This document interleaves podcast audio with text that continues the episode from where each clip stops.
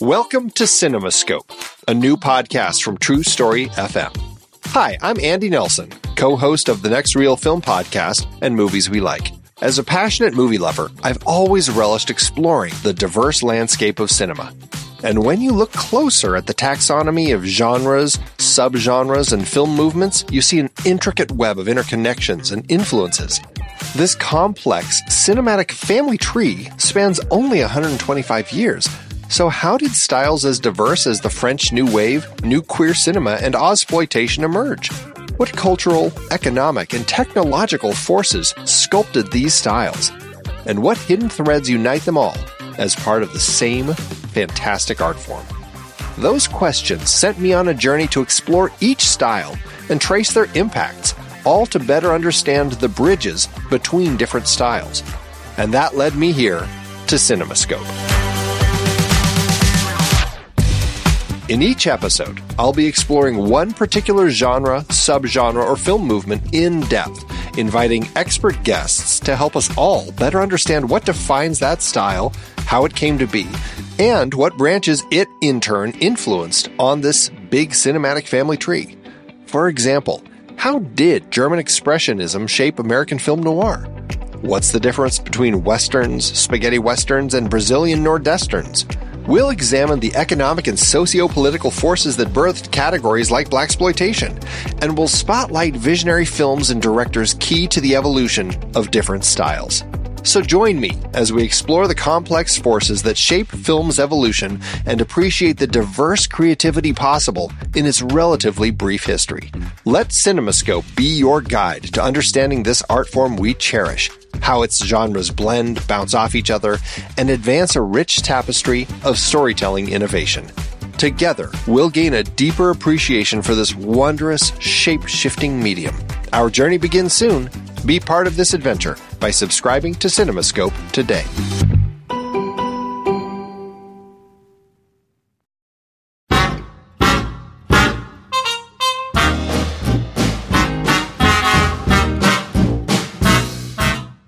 I'm Pete Wright. And I'm Andy Nelson. Welcome to the next reel. When the movie ends, our conversation begins. The Thin Man Goes Home is over. I want to do a little business with a blonde. You'll leave me alone, you hear? you'll leave me alone. I don't want to answer any questions. Now get out. Oh, Nicky. Nicky, you're driving me crazy. This case is serious. And all you do is fuddle around and guzzle cider. Now, Swiss prune juice. You have to have someone who could operate freely and without arousing suspicion. Someone who knew Peter Burton and could get him to do the work for you. When we find who that individual was. Nick! Look out! Ah!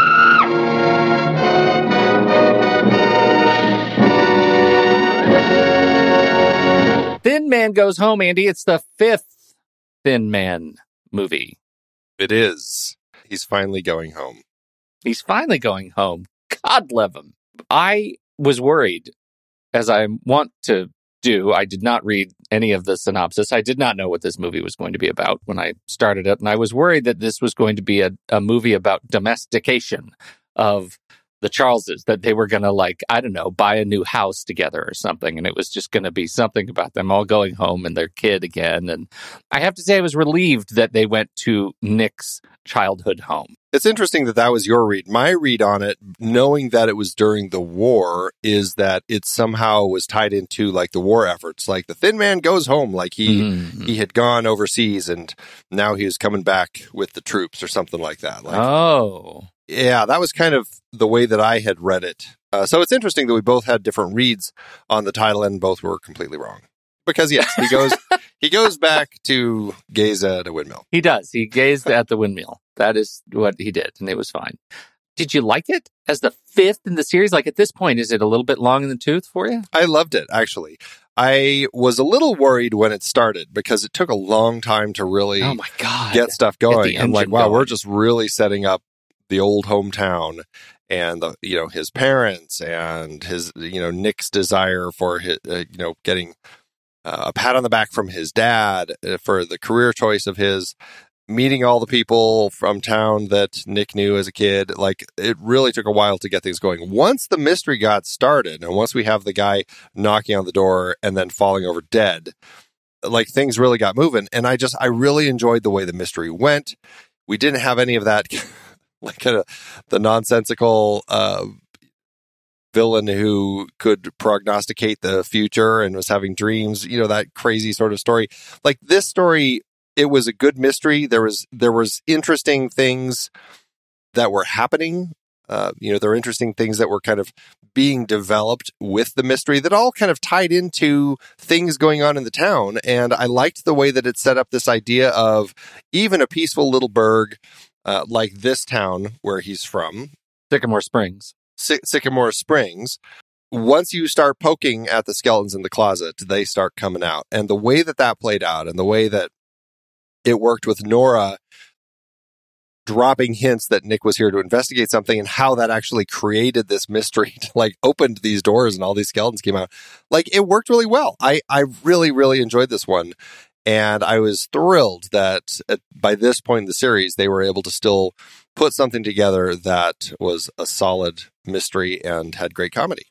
Me too. Me too. I uh, and even as a fifth movie, I still found myself enjoying the the ride, even if it wasn't the ride I expected, or in some cases even hoped for.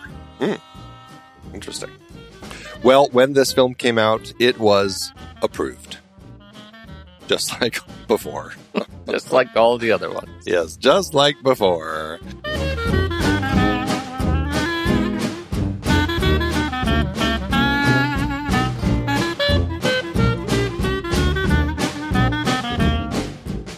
So what do I mean um, when I say that it wasn't the movie I was kind of hoping for? Here's the thing: I didn't laugh very much at this movie. It, it didn't. I didn't get the comedy that I feel like I had, especially between the sort of the couple comedy between Nick and Nora. It just wasn't funny. Are you saying it wasn't funny or are you saying it wasn't laugh out loud funny? I think mostly I didn't find it funny. Hmm. Okay. There were a couple of gags, you know, trying to wrap the dog up in the in the fur and the the you know squeezing down the crowded train tunnel that was cute. And and so there were moments. I like the treatment of nick and his cider uh in that giant flask. Like that seemed like a bit of of weird sort of physical prop comedy that i thought was was kind of funny. But generally it didn't have the same comic tone between the last of the movies that we watched uh, certainly the first three. And uh, i think i was i was missing that. I don't i that's not to say i didn't enjoy the movie. Like i just enjoy spending time with nick and nora charles. I thought that was fun. Um eh, but uh, but i just didn't find it i didn't find it funny. Uh they, charming not funny maybe what do you think you did it hit you differently Well, it I, I found it funny, but I, I didn't necessarily find it laugh out loud funny. Like in the in the previous ones, I found myself laughing out loud more often at some of the gags, some of the little nuances, the the line deliveries between the two characters. This time, it was a lot more just you know smiles at at what they were doing, some of the the comedy. So, I mean, I suppose to your point, um, saying it wasn't funny, I'd say okay, it wasn't laugh out loud funny. It was still cute. It still had its moments. Uh, so maybe we're on the same page. We're just approaching it from a different direction. yeah But You know, this is the the first of the last two films where we're not having W.S. Van Dyke at the helm. major the Uh, second Uh, major, major Woodbridge Strong Van Dyke the second, uh, right? Yeah. Who had died in 1943. Um, we talked about that a little bit last time, but yeah, he had he had cancer and a bad heart. And then, because he was a, a devout Christian scientist, he refused most medical treatments and care during his final years. And uh, so, in 1943, he said goodbye to his wife, his kids, studio boss, and then committed suicide. Um, so, very Wow. tragic end to his life.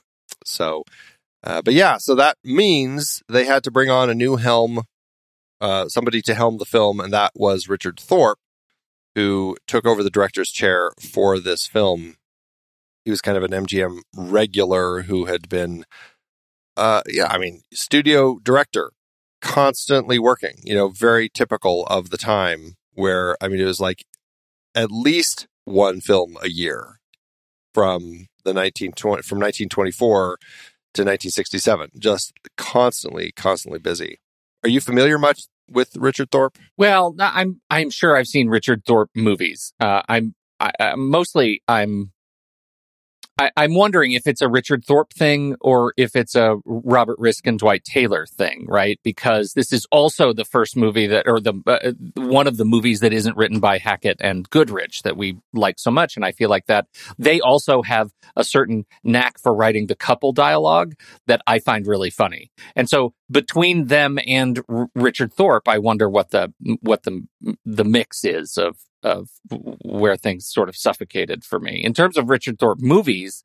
um, eh, you know, I mean Ivanhoe. Um, it feels like we've we've seen some Richard Thorpe movies. I I haven't looked at Richard Thorpe, um, you know, too specifically. Are you are you a, a Thorpe head? I don't know, honestly, if I've seen much, if anything else, of his. You know, just kind of skimming his filmography. I, I I'm not sure. Um, maybe like above suspicion, that might be something that I've that I've seen, but uh, I I don't think much, if anything. I know uh, I the the Ivanhoe from Fifty Two, Elizabeth Taylor is one. I don't think you hadn't seen that That's one, right? right. Right. I still haven't seen That's that one That's one that I Yeah. I liked as a kid. Grandma liked it. I mean, Jailhouse Rock may be one of the bigger films that people would recognize that he had directed. But I mean, again, a film director with a huge list of films Yeah, that uh, because he was really just kind of studio director and just cranked stuff out. So, yeah. Tarzan's New York Adventure. Did you see that? a lot one? of Tarzan Big. movies. A lot of Tarzan A lot movies. of Tarzan. Yeah. Uh, Tarzan. well, I shouldn't say a lot. Two two Tarzan films. So okay, Tarzan escapes and Tarzan's New York Adventure. So much Tarzan. He escapes and goes to New York. That's enough, Tarzan.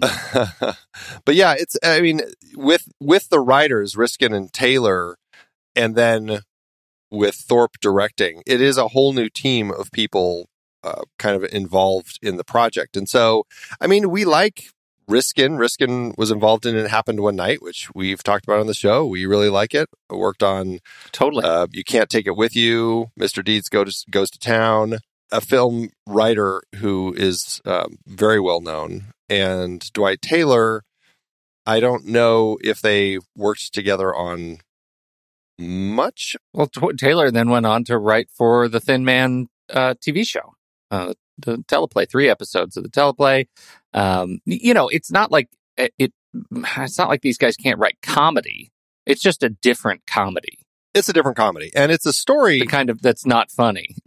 well, That's all. I'm wondering because I mean it's a story that it's based on a story that Riskin had written with Harry Kurnitz, and I wonder if the story itself was more the mystery. Like I, I don't know the history of it, but I, I do wonder um, is is it a sense of creating a mystery and then like we've talked about with other franchises before, where they then say, "Hey, let's now make this a Nick and Nora Charles mystery and, you know, make them the people who are solving this caper.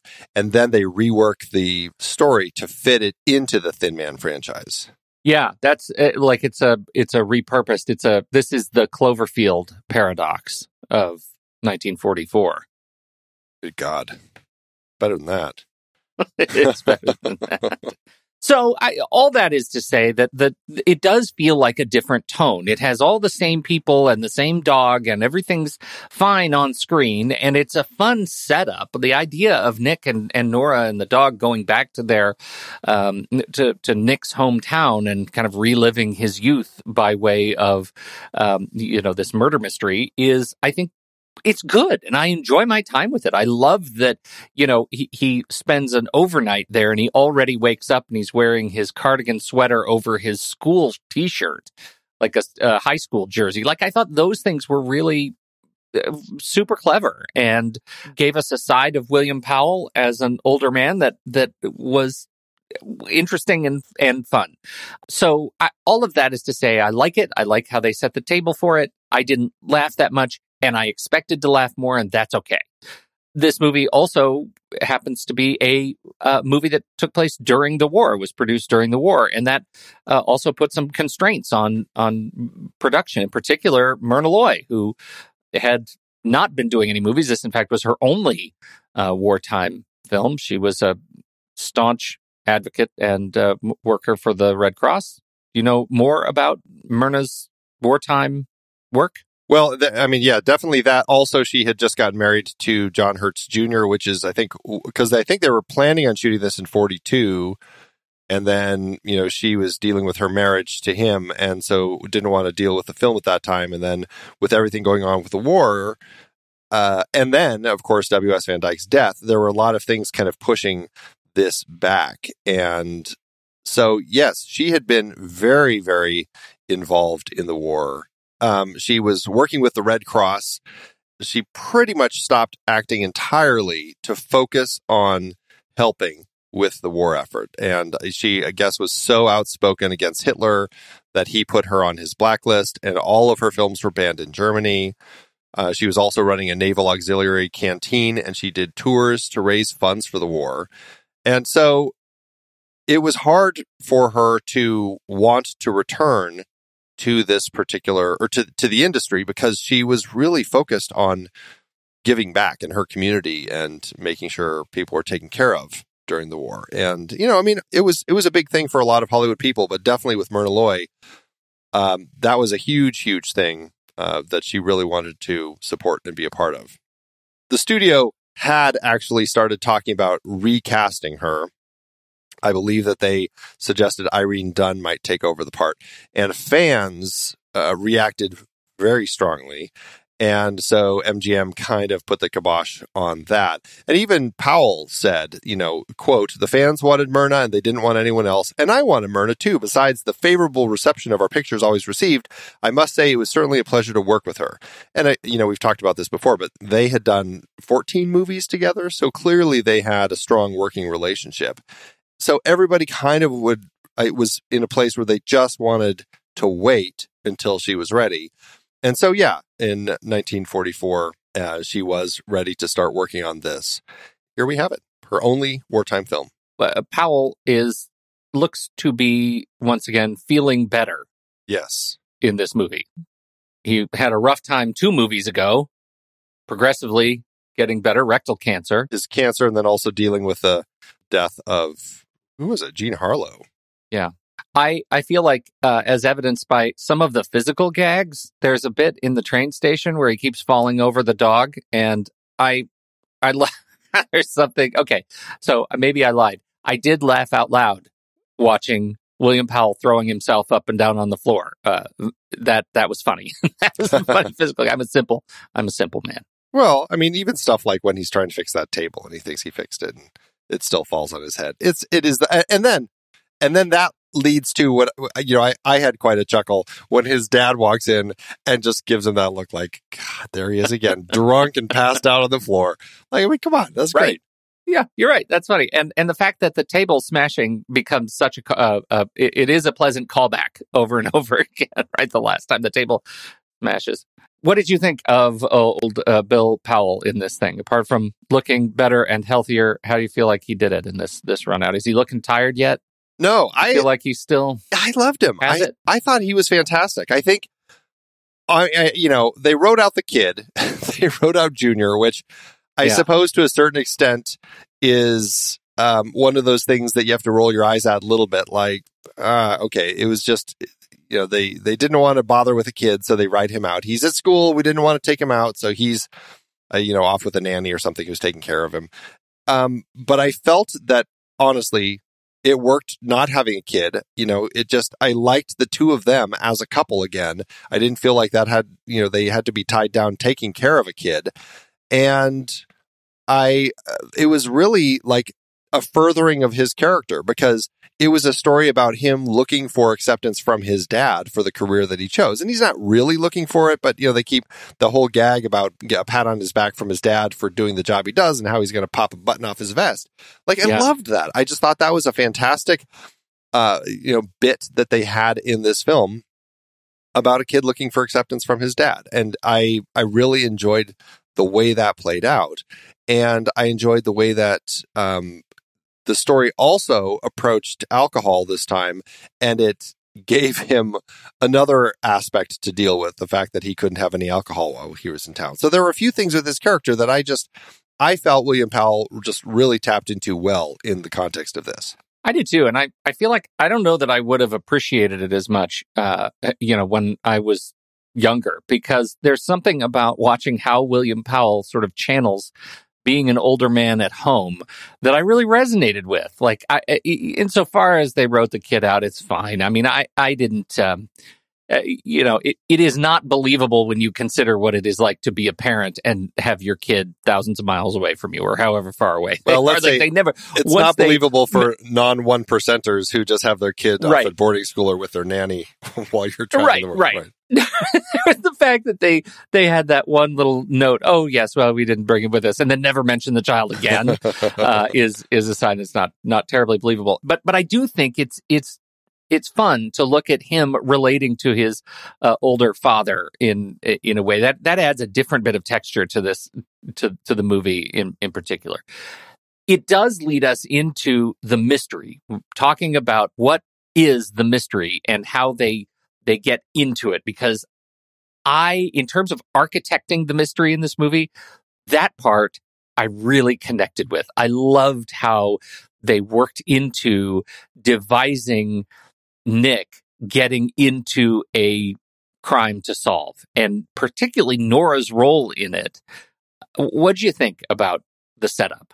Yeah, I completely agree. It was just a fantastic setup for the story where he's here trying to vacation. And to your point about him fitting in in town, like the fact that, you know, he puts on his old school uh, shirt and uh, his cardigan and everything. He's laying in the hammock and he's reading his old detective novels. Like it was exactly like that that painting of a person uh, kind of reconnecting with their youth that I loved in his character.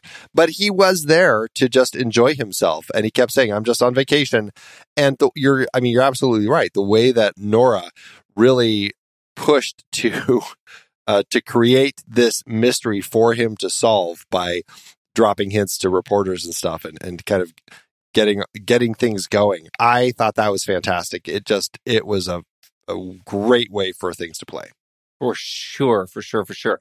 And and that it be it was a it, it started with with her trying to buy him this present, right? The she goes out to get him this present of the windmill and and and bring this present to the house. And it turns out the present was part of a crime that, as you articulated earlier, it serves as the undercurrent of this sleepy little town with apparently no crime in it.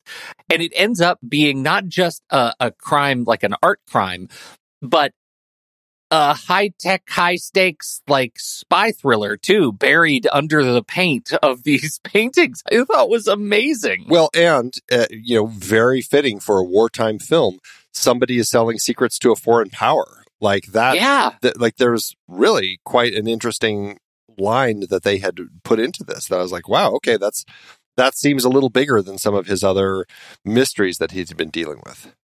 But I don't feel like it was too big a swing for the story right No, and sometimes yeah. you can you get that feeling like it there you could easily see how this movie could have could have gotten a little bit uh, out of hand i feel like the way uh, it was portrayed the way that thorpe sort of navigated balancing this war power thing with the the charm and the wit of nick and nora uh, uh, and and the the caper of this painting all the way to the big reveal was something that I thought really worked. Uh, I, I really enjoyed the way it was revealed. I enjoyed the science of it. The fact that his dad has his own laboratory in his house was a convenience that I don't feel like was overstated. It was a convenience that felt appropriate to the reveal of the movie, was set up appropriately throughout. The, the lab was used a number of times uh, in the movie, particularly uh, early on for the autopsy um, of the, the man who dies in the doorway, uh, Peter Bergen, whatever his name was. Uh, anyhow,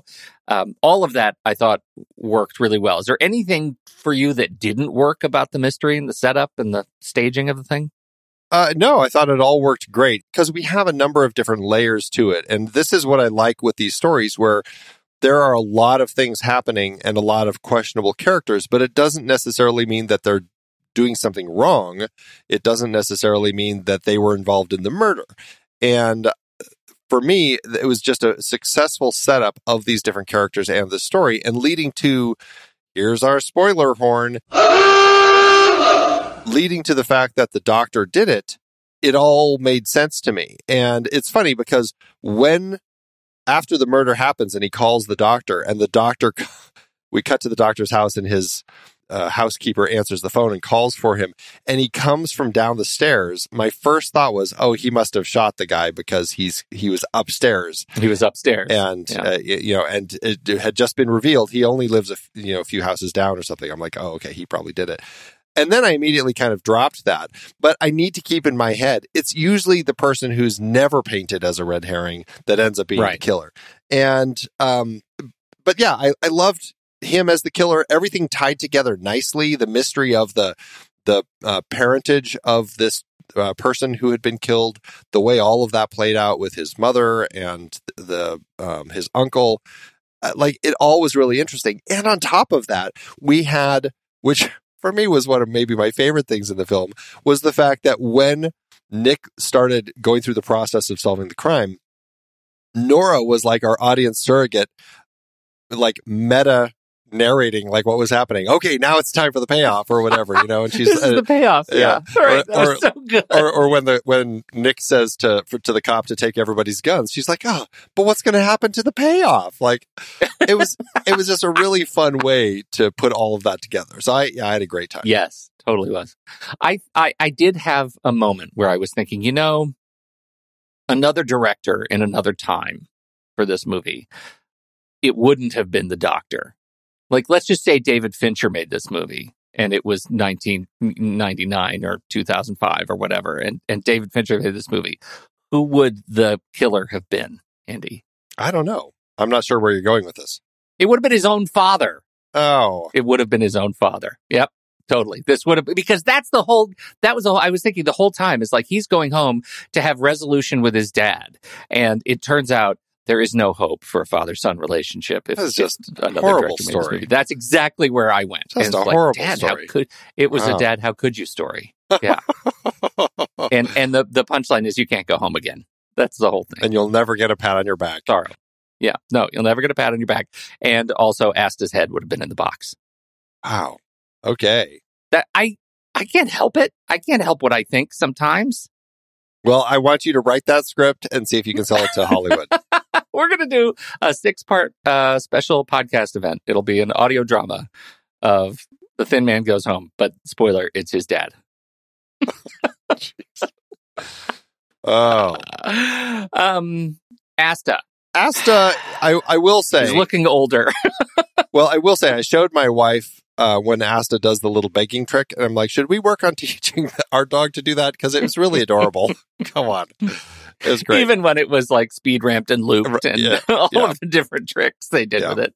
yeah, there was. Your, I mean, that was um, a good point, not relating to Asta, but there was that weird double take that we had when Nick was. Um, I think when he was talking to. Oh gosh, who was he talking to? Was it with Laurabelle? And and he they do like a weird moment where they reverse the film and play it back almost to try creating a double take with the characters, which was a little strange, but uh, but yeah, Asta, uh, you know, Asta's fine. I I enjoy that Asta is there kind of as as kind of comic relief, but I I think I enjoy Asta more when Asta's in uh, you know helping Nick mode and kind of doing a little detective work like going and pointing to the guy in the bushes or or things like that. Whereas when Asta is uh, like when they're on the train riding up to uh, to the town and they have to go sit in the luggage car because um, they have a dog. And Asta is getting picked on by the goats and goes and sits on a cage. And then it happens to be full of ducks and they start nibbling, nibbling at his tail. And he goes and hides behind a milk jug. And all of that, I'm like, oh, all right, this is not my favorite stuff. the Asta storyline did not live up to the Asta has a family with a cheating wife uh, storyline in the second movie. Well, we've never gone back to that either. Like No. even when they went back to San Francisco in the last film, it's never they they never return to the home life. So I'm wondering if Asta really did put her out. Yeah, maybe. I mean, dogs can be hard. Yeah, she's gone. Uh, and and it isn't. I'm so curious in terms of foreshadowing next week's show. I'm very curious what they do with the last movie because Asta Asta doesn't make it to the last movie. yeah, that's sad. Asta's last credit, I think we've talked about this, was 1945, Rhapsody in Blue, immediately after The Thin Man Goes Home. So, dog days Yeah, it's that's what happens to a dog, right? They don't live that long, and people also. Everybody dies. Everybody dies. Yeah. Is Asta's head in the box in the last movie? That would Oh be amazing. God. Oh God. I love dogs so much. Stuff. Why am I doing this? I'm not sure. I'm not sure what your I love dogs. what are your I goals can't get here. Fincher out of my head. okay. So here's the thing. Obviously, with these films, they are very light Dashiell Hammett. I, I I don't think that I had mentioned this, but I actually am reading Red Harvest right now. You didn't mention it. It is a very gritty, thick of what's the rumpus sort of dialogue mystery story. And a lot of murders in particular in that one because i mean you know the detective basically starts a gang war in this little town. And it is uh you know it is very gritty bloody stuff. It is not funny in the least. And so to think that he crafted the thin man i just think that the writers that we had starting this franchise probably really pulled the comedy up to give it more of that lighter tone. And as this series has gone, it's drifted farther from Dashiell Hammett, other than just the fact that it's Nick and Nora Charles, the characters from his book. I, I think that Hollywood has kind of said this is kind of a family story. It's it's something for everybody. And I think all the Asta stuff is probably there. If I was a kid, like uh, that would probably have been my favorite stuff. Yeah, but probably. Sorry, I got sidetracked because one of the one of the mentions in IMDb trivia on Asta, Skippy the dog outgrowing the part. I don't know about Skippy the dog. Skippy died in 1951. Yeah, right. That's Well, and we sh- and- and we should just say Asta was not played by Skippy in this in this film No. or the previous. It is a different That's dog true. playing um, Asta at this point. And you could tell there's no spots on like this dog had spots, and I was like, I don't think Yeah. Asta had spots. no, I don't think so too. All right. So the other thing I that I think is important that we talk about it has been a long time since we've gone down this road.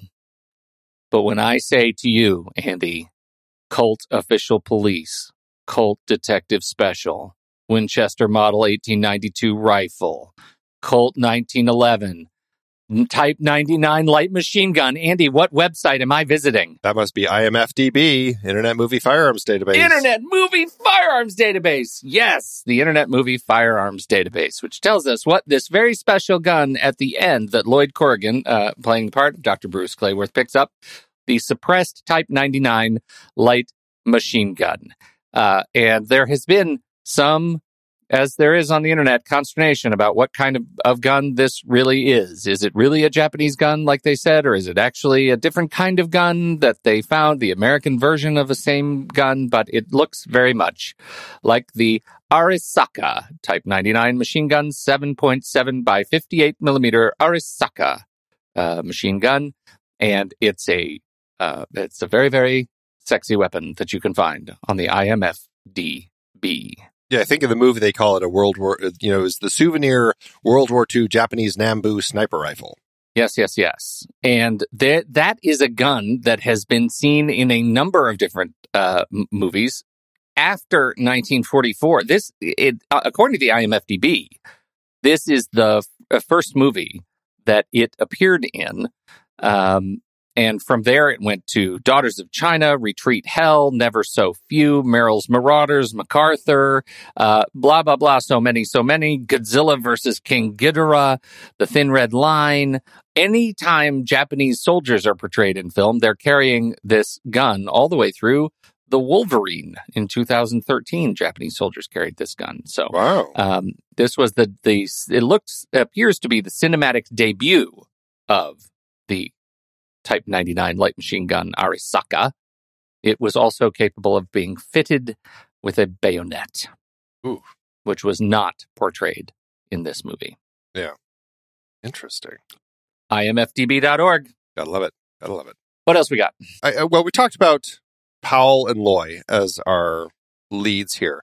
Going back to the cast, though, uh, you know, there are a few people that definitely stood out that I wanted to call out, like Edward Brophy. First of all, he was actually like he's um, Brogan, the guy who keeps popping up in the bushes, who is the um, uh, The he's central kind red of- herring. yeah, well, he's he's kind of the red. He's not really ever a red herring for Nick, but he's definitely Nora's red herring. Yeah. But he- and um, he kind of is this thug who is um, presenting himself as a postcard salesman. So it's kind of it's kind of funny. And uh, but he was actually in the first Thin Man film. He played a character named Joe Morelli in that film. But Edward, Edward uh, Brophy is a familiar face in this franchise, so I just wanted to call him out because I did enjoy him in the part. I thought he was fun.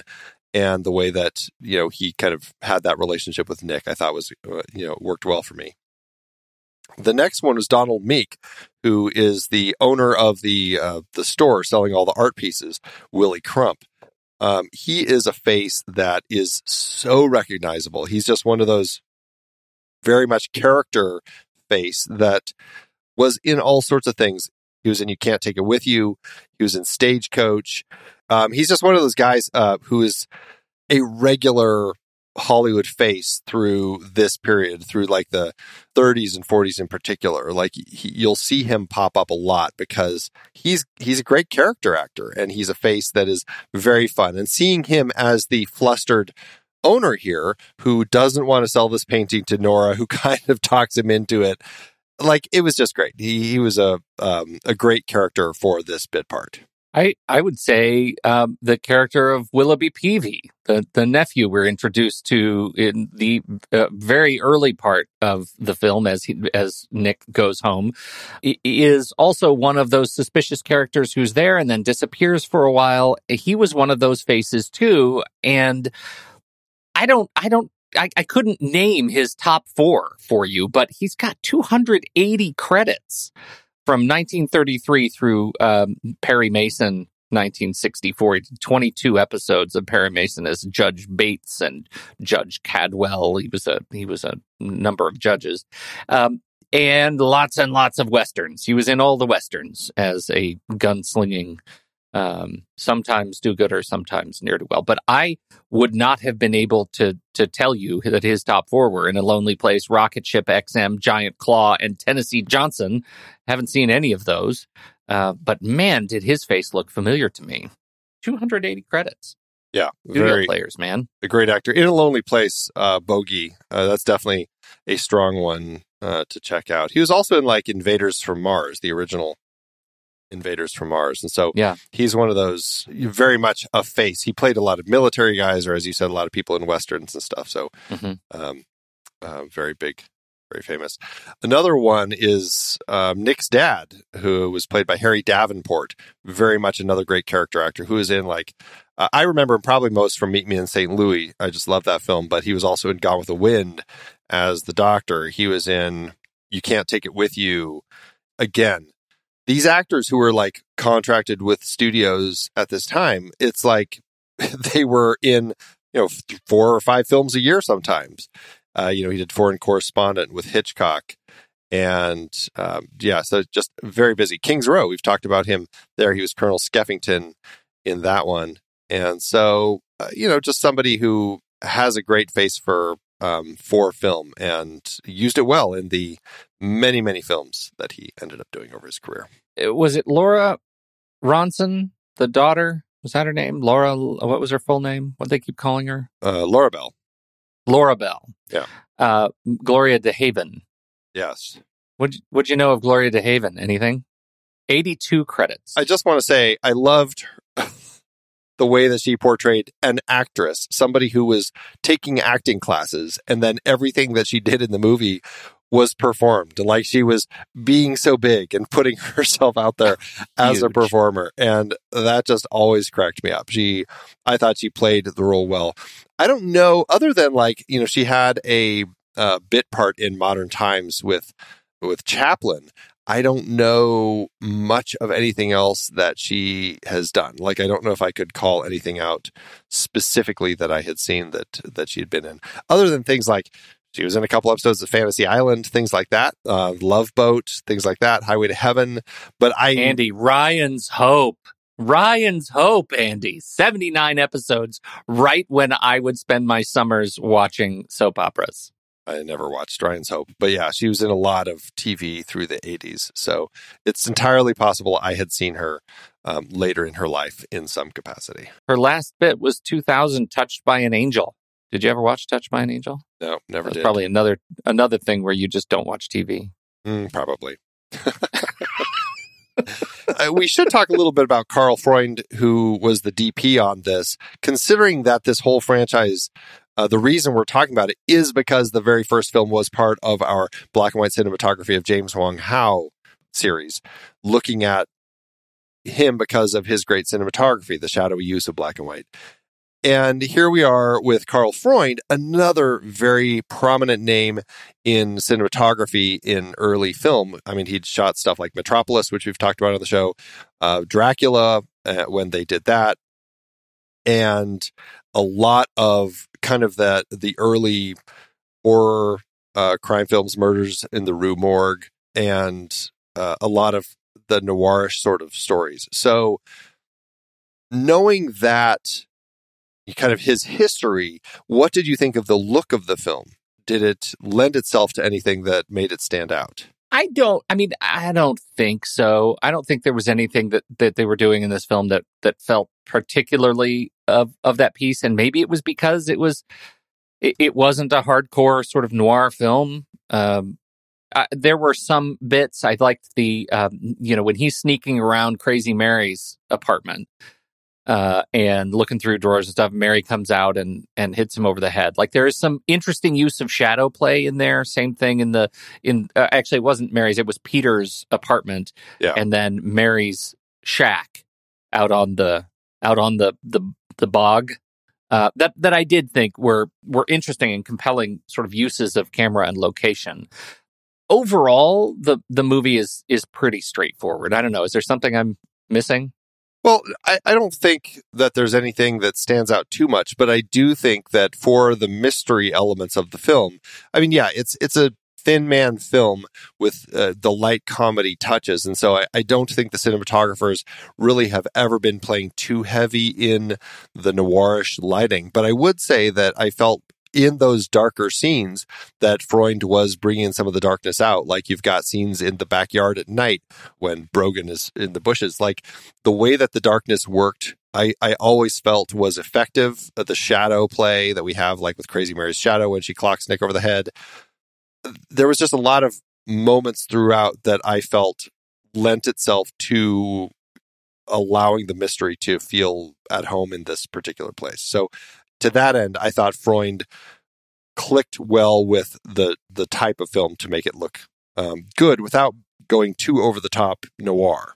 Yeah. Well, speaking of of the look of the film, what do you think of the sound of the film? The music by uh, David Snell and some uncredited Lenny Hayton, Bronislaw Kaper. Anything uh, stick with you out for you for the music? I, I, I, I, nothing that sticks out. I would say it probably all fit in context of kind of the what I've grown to expect from the Thin Man films. Yeah, me too. So to that end, I think that it's it's a similar thing where they're finding the right tone to fit kind of that comedy mystery side of the world, side side of uh, the genre. Yeah, I mean, fun movie. Yeah. I enjoyed it more than I thought. I think there were some folks in the community who kind of set me up saying that this wasn't one of the better ones. And uh, I I kind of feel like I disagree. I, I enjoyed my time with this movie more than I expected to. I at this point would probably say it's my second favorite. I had an absolute What? blast with it. Yeah, I, I just thought it was a fantastic film. So, Shock and awe. Shock and awe. well, there it is. All right. Well, we'll be right back, but first, our credits.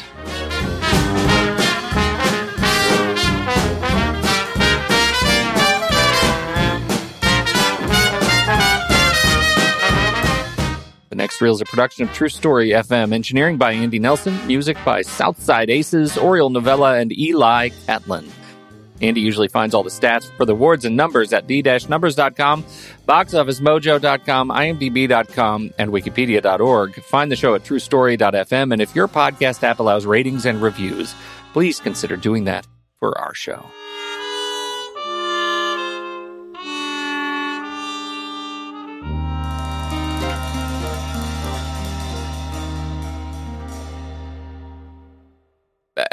Big awards movie this one. They made it for awards. It was probably released in December, uh, to just limited to get that early Oscar nod. Uh, right? I mean, am I right? You're Big. so so right. Uh, no, Yeah. no, this was Okay. um, a tricky. Uh, it just it did not play as a film that was designed for awards. Interestingly, I was looking because I've talked about how there weren't a lot of awards happening at this particular point in time. The Oscars was kind of the thing. Well, the Hollywood Foreign Press Association did actually start the Golden Globes in 1944. So it would have been possible for this to have uh, been nominated for something in those early days, but um, but it wasn't. Yeah, they started Best Motion, Motion Picture Drama in 1943. Uh, the Song of Bernadette won that year, and then Going My Way in 1944. And uh, you know, this film came out um, in 1944, and so uh, would have lost to Going My Way had it been nominated. I don't actually see that they had been nominating other films. It, they have basically just been, for the first five years, they had just been picking the film that won. It wasn't until 1949, that was the first year that the Golden Globes, uh, they picked two films, but only one of them won.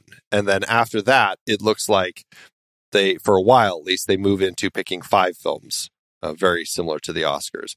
So, yeah, it's interesting to see that at this particular point in time, you know, other people were saying, hey, we should do some sort of award as well. It's just in this particular case, this one didn't get anything. How about the numbers, Andy? How to do at the box office? What did Eddie have for us this week?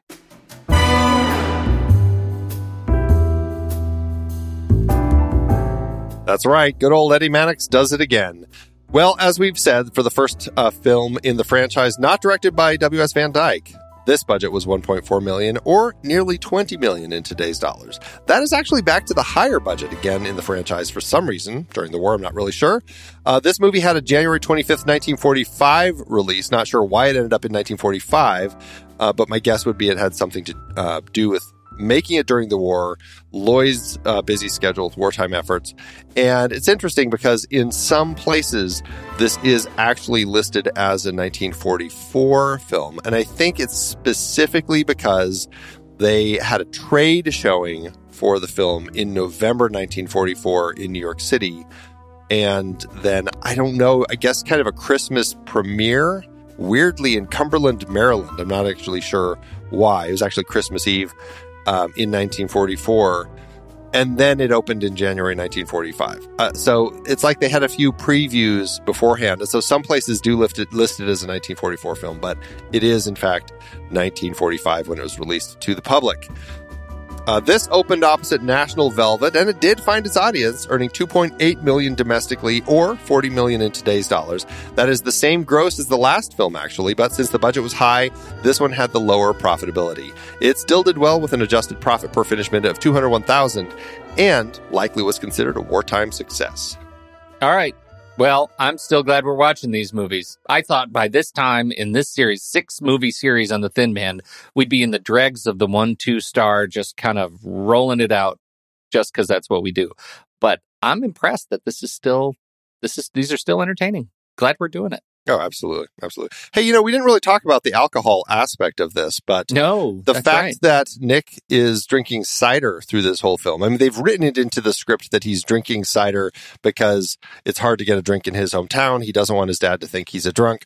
All of this sort of stuff. And so you don't see any cocktail shakers in this. It's just Nick drinking cider out of a ridiculously large flask, which is kind of funny. But according to the Hollywood Reporter, 19, April 1944, they said wartime liquor rationing prompted producer Everett Riskin, uh, who's actually the writer's brother, to eliminate the heavy drinking that had been an integral part of Nick and Nora's daily life in previous The Thin Man films. Uh, so there you go. That's why, uh, even in this film, they're showing Nick and Nora are also rationing their liquor. You should too. They're doing their part for the war effort, Andy. Hmm? All right. I wonder if that was a note from Myrna Loy. As somebody, Yeah, right. Yeah, I mean, it really. I mean, Do your part. We need Yeah. the Red Cross needs the booze for sanit- war- wartime sanitation. All right. Well, um, yeah, it's it's a it's a good film. I really really enjoyed it, and uh, as I said, this very very much might be my second favorite in the franchise. We only have one more to do, and uh, we'll look at the trailer for it here right now, and that is "Song of the Thin Man."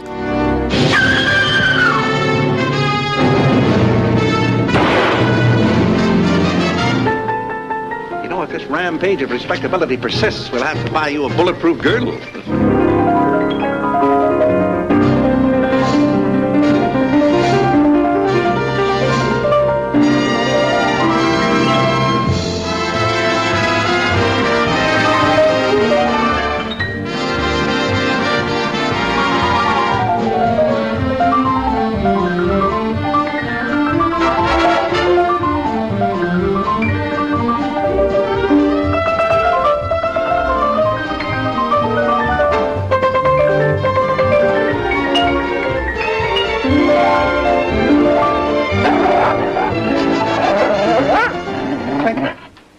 You're magnificent. We just have to walk ten minutes in various directions until we find the right institution. What, you've got the nose of a bloodhound. Don't let him worry you. The rest of your face looks fine. I wouldn't know anything about Hollis. Your eyes are getting shiny, Miss Page. And your mouth's getting big, Mr. Charles. Where is he? Why don't you ask me if I killed Tommy Drake? You probably had good reason to. How about a story, Dad? Oh, no story for you tonight. You've got to get some sleep. But your stories always put me to sleep. I said I'd take that piece of... Go to leave you that night, brother. Just one word from me and that dog of mine will tear you to pieces.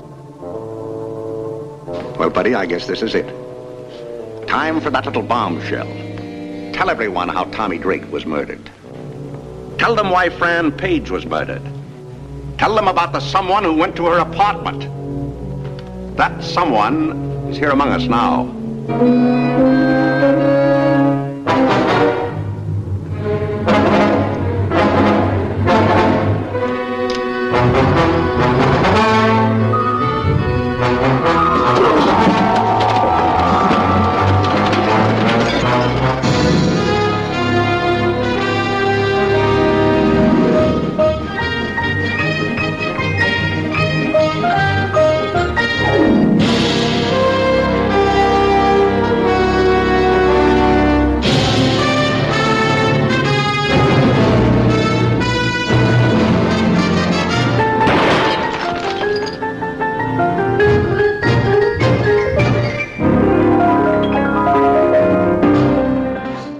Letterboxd, Andy. We need to talk about Letterboxd. You know what Letterboxd is. It's our very favorite social media network for uh, social network for uh, movie lovers. Uh, and if you fall in love with it too, fair listener, and you want to share your reviews and your watch lists and follow other people's reviews and watch lists, uh, all you need to do is uh, head over to letterboxd.com and sign up. If you fall in love with it, you can upgrade to a pro or patron account and you can save a little money using our discount code nextreel or just visit thenextreel.com slash letterboxd it'll whisk you over to the checkout page with that 20% off already applied andy what are you doing is this a seven star and four hearts Seven star stomach. for us, two stomachs. Throw it all in there. Uh, I'm trying to remember. Let's see. After the Thin Man, I had given four stars and a heart. Another Thin Mhm. Man, three stars and a heart. Yep. Then we shadow to for me was four stars and a heart that was back up there for you. Shadow for Yeah. me was, uh. I think it was three. okay I feel like this one's back up at four. Uh, I just had an absolute blast with it. So the Thin Man goes home, four stars and a heart from me. I am not quite as high. I think I was more impacted by the, um, you know, by the the more sort of stoic kind of approach to the movie. Um, I, I wanted more laughs. I probably was impacted by the fact that I expected more laughs and didn't get them, and so the bar was probably set too high. Uh, I'm going to stick right at three stars. So it's a real roller coaster for me. Uh, four three, four three, four three. Who knows what next week is? But um, that's where we are. Three stars and a heart for me. All right. Well, that will leave it at three and a half and a heart over on Letterboxd. If you want to get your own pro or patron membership, just use the discount code NEXTREEL or visit thenextreel.com slash letterboxd. You can get 20% off and it works for renewals as well. So, what did you think about The Thin Man Goes Home? We would love to hear your thoughts. Hop into our Show Talk channel in our Discord community where we will be talking about it this week. When the movie ends, Our conversation begins.